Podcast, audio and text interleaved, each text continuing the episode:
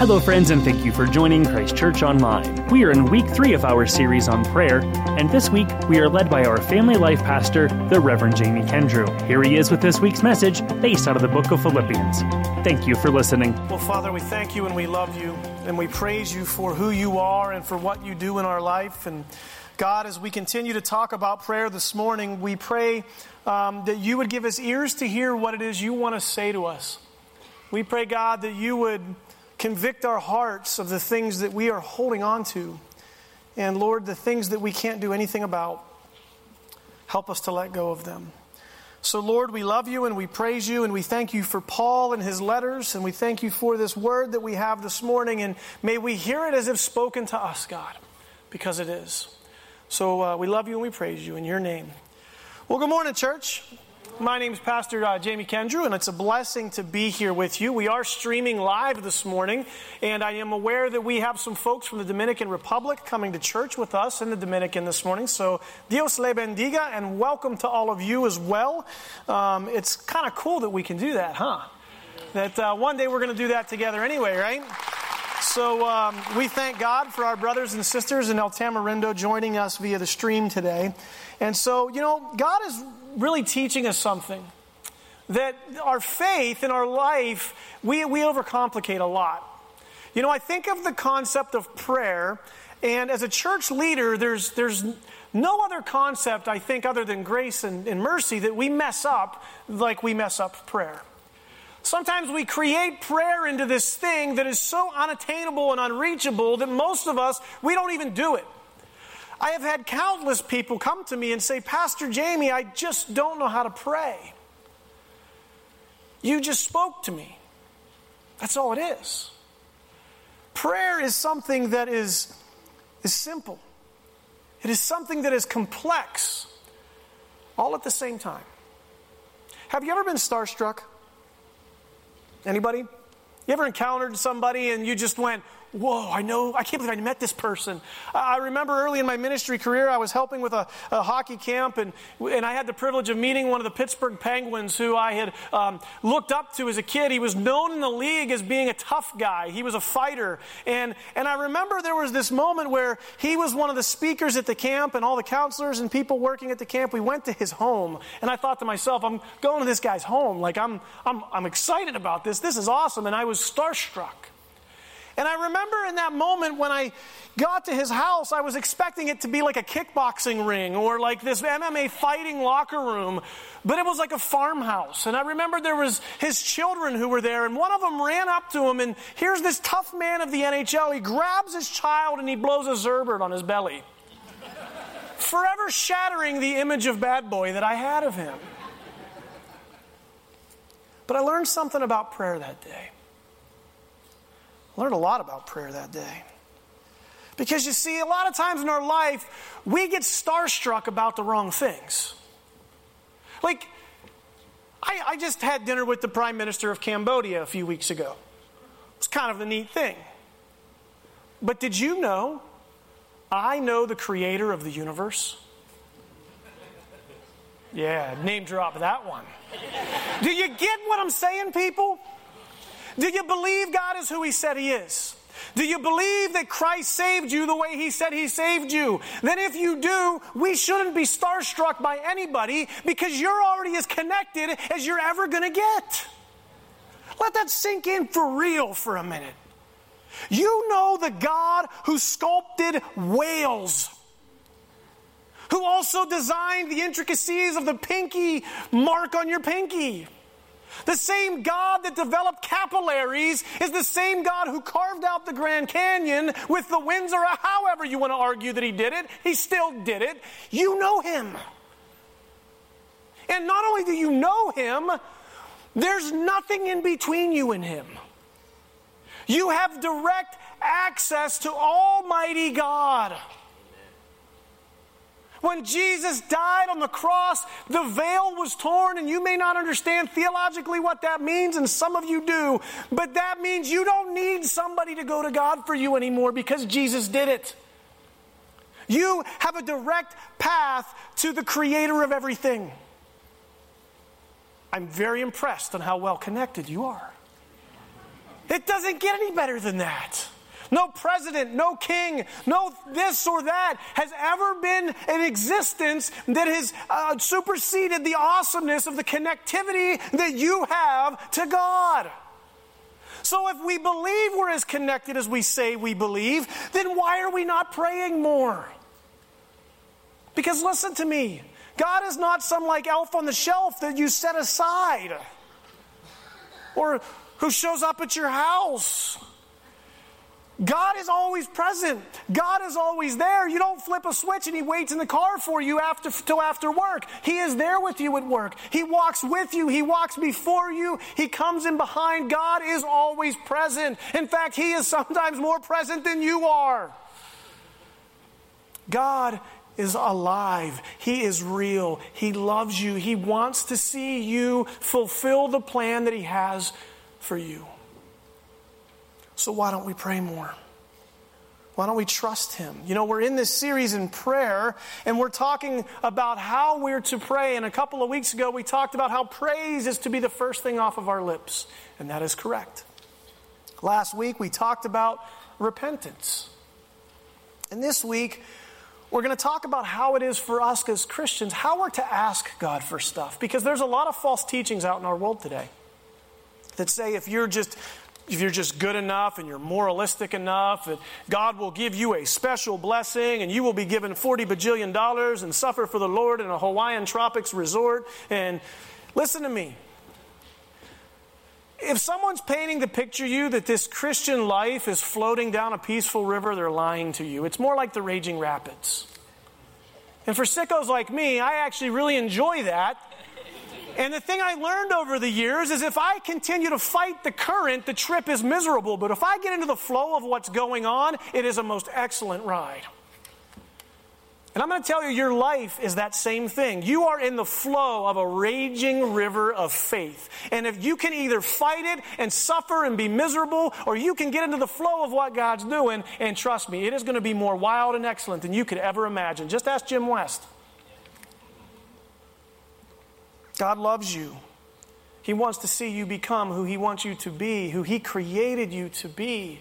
And He wants to be in communication with you. He wants to have intimacy with you in that way. He wants to talk to you. God wants the lofty prayers. And it is right for us to come and to kneel before the Creator of everything in a very reverent way. It is right for us to be reverent before God. It is right for us to be in awe of Him, in awe of His what He has done. But it's also right for us to remember that we have a God in heaven that wants to blow zerberts on our bellies too. We have a God that cares about chit chat.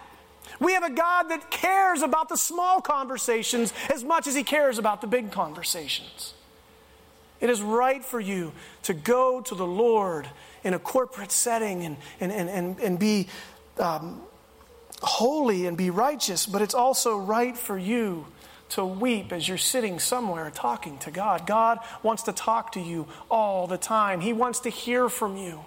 So many people have broken my heart because they've come to me and said, I, I tried that prayer life thing and I lay in my bed at night and I really just try. I'm, I'm so tired. I come home and I, I really want to pray to God and I lay there and I fall asleep and I figure, you know what? I just fall asleep every night so I quit and I give up. And you've heard me say it before and I'll say it again. What father doesn't love when their children curl up in their lap and fall asleep?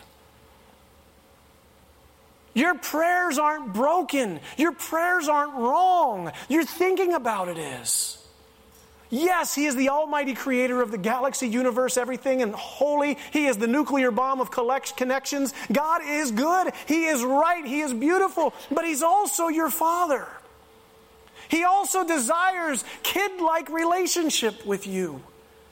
I love that image of that bad boy of hockey blowing a zerbert on his child's stomach because it, it changed my perspective. And listen to me God is amazing. But he cares about your hamster that is sick. That might sound ridiculous, but he does. Because that's what a parent cares about. A parent cares about the things that wound his children. But listen to me. Make no mistake, and I want you to really listen to how I'm about to say this. We've created in our minds that if we pray hard enough and we just act good enough, that God will give us a special blessing. Listen to me. There's no such thing as a special blessing from God. Do you know why? Because when we're obedient to what He's calling us to, it's always been a part of the plan. God's goodness has always been there. We have just been going the other direction.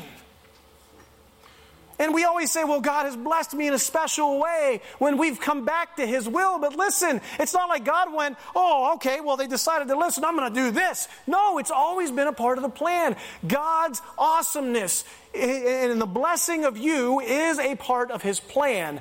You're messing it up. Amen? We get in the way. I love the story of the prodigal son that was taught last week when we talked about repentance. Listen to me. Make no mistake of it. The reason why the prodigal son was lost was because he only cared about the father for his stuff. His mind and his heart and his prayers, they were wrong. He cared about the Father not because of who the Father was and because who his household was. He only wanted his stuff. And it wasn't until he came to the realization that the stuff didn't matter that the younger son was able to come back. And what does it say in the Word of God? That the Father ran to him. Do you think the Father stopped loving his son while he was off running wild? Absolutely not. So the younger comes back. And the father embraces him because the younger stopped worrying about the stuff. Are you in this faith so that you can get stuff? Is God nothing more than Santa Claus to you? Because if that's the way you're living this faith, you're missing out on the tremendous blessing and freedom that are found in Christ. The word says that if we come to Him in prayer, He will give us the desires of our heart. But I ask you the question is your heart in the right place? Because when our heart is in the right place, God does amazing things. He always does amazing things. Say this with me God always answers prayer. 100% of the time, God will answer a prayer. It's just not always the way we want. It's important for us to remember that. It's not your will be done, it's God's will be done, church. Are you submissive to that? You know, this morning we're talking about the word anxiety. Has anybody in here ever worried about something? Have you ever had anxiety about anything? Do you know what it's like to have to write a sermon about anxiety the week before? I have been anxious about everything, and I'm the biggest hypocrite in the room right now. But God doesn't desire for us to live a life of being anxious. You know, we're finding this passage of Scripture in the book of Philippians, chapter 4, eh, around the year 60 AD. And what's taking place in the world this time is the Romans are persecuting the Christians like crazy. And the church in Philippi, in particular, is a church that really appreciated their Roman culture, uh, or, or, a city, not the church, excuse me. The city embraced the Romanhood. They, they were all about the Pax Romana. And, and so to be in Philippi during this time was a very difficult thing for these Christians. And so they're, they're experiencing hardship, they're experiencing strife. And so as the world caves in on the church in Philippi, the church itself it becomes fractured and begins to quarrel amongst itself. So Paul writes this letter to the church, and he's calling out two specific people by the name of Euodia and Syntyche. And basically he's saying, look, ladies, you've got to quit fighting with each other. And I want the rest of the church to come alongside and get them to stop fighting because we've got bigger fish to fry. There's so much other stuff going on in the world, we cannot be worried about fighting in house. And God says, or Paul says to the people, He says, I want you to rejoice in the Lord always. It's found in verse 4, Philippians 4 4. It says, Rejoice in the Lord always, and I will say it again, rejoice. It says, uh, Rejoice. Go to the next one. Let your gentleness be evident to all, for the Lord is near. Now, when we hear that phrase, the Lord is near, one of our first thoughts is he's talking about the end of the world. Is he, or is he talking about the fact that God is present with us? I don't have an answer to that right now. But I think as Christians, we oftentimes need to be thinking more along the lines that God is present and that God does not simply stay at Christ Church all week. God does not live in this building. Did you know that? He lives in here. He lives in you. So, realistically, when none of you are here, I would ask the question is this even a church? Or is it just a building? It's just a building.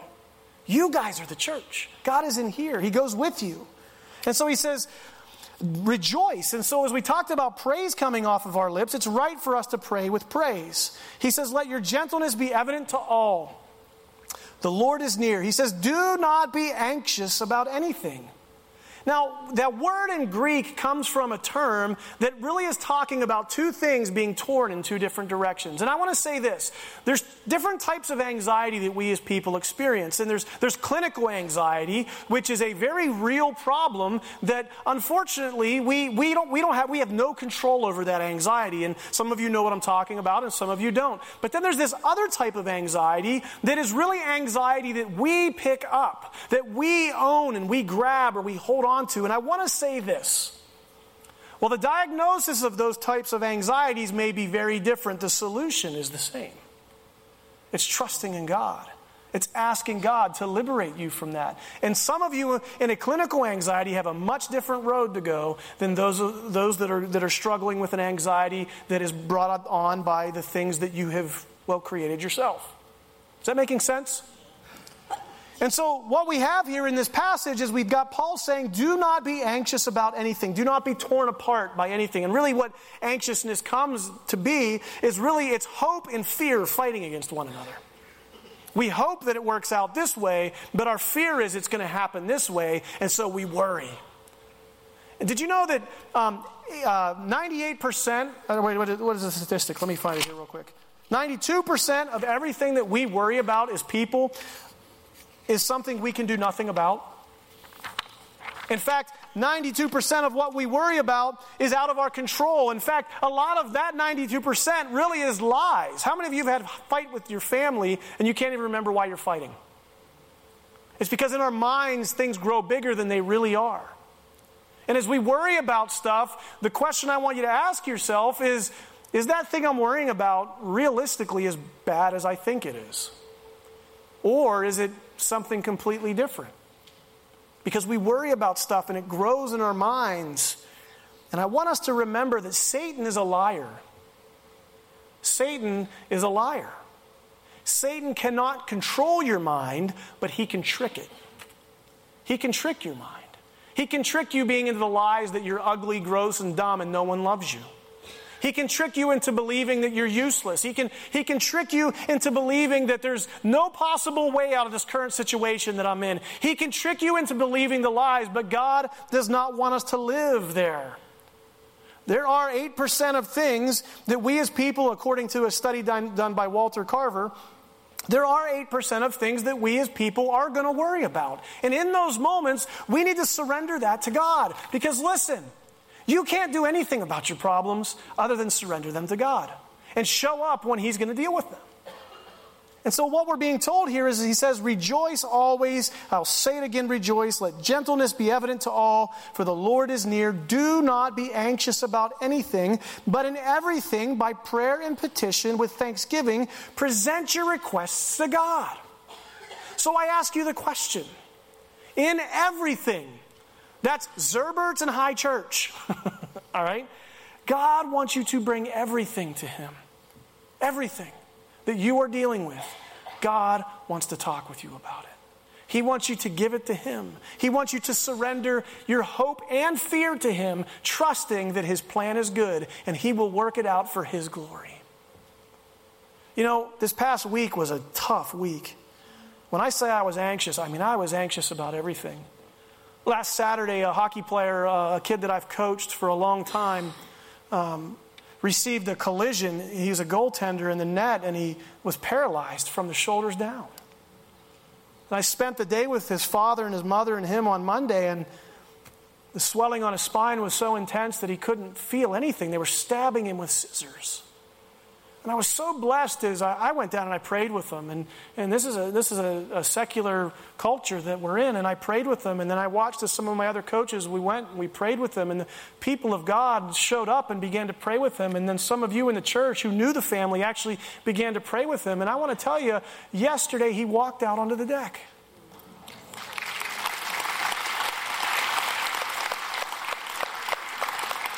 About a year and a half ago, we saw one of our own congregants was told by doctors, her family was told by doctors that she was brain dead and she would never survive this and she would never be right.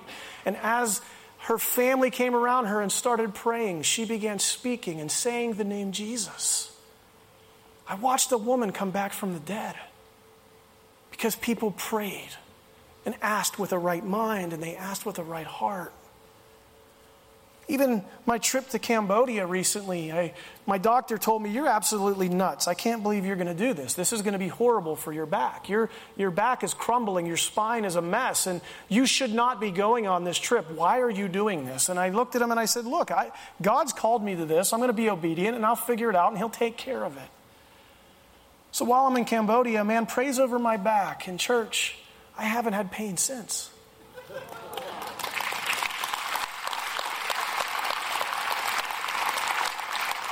And I'm not, I'm not one who sensationalizes these things. I even went to the doctor a week ago and had a scan done, and the doctor looked at me and said, There's no reason to explain why your back's healing the way it is. I said, Oh, yeah, there is. And he got a laugh because he's a believer. But I want to believe that, as I said earlier, it wasn't a special blessing. It was simply being obedient to the plan that God had for me. The blessing was there waiting for me. It's was I going to follow God's plan or was I going to follow the plan that was convenient for me? Listen, I've been in hospital rooms where doctors have come in and told their parents, your child's not going to make it. And the child doesn't make it. I've been in family meetings with people when they've come in and said, Your son's never going to walk again, and he hasn't. Does that mean that God is not present?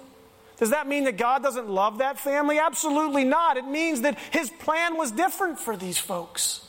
Sometimes it is God's will to miraculously heal, and sometimes God wants to use a tragedy to do something miraculously good for himself. I'm positive that Mary at the foot of the cross was not singing just as I am. This is a great moment for humanity.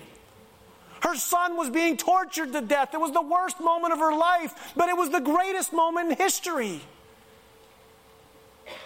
Sometimes God's plan is so ridiculous. He's a rascal. we can't understand it. But it's our job to have right thinking and believing in God. It's our job to have a right heart. And it's our job to bring right prayers to God prayers of petition, prayers that are not afraid to ask big things of God. Maybe some of you in this room, you pray too small. You know, I remember when I asked for the congregation to pray for God to use me, not just for my healing. A lot of you had a problem with that.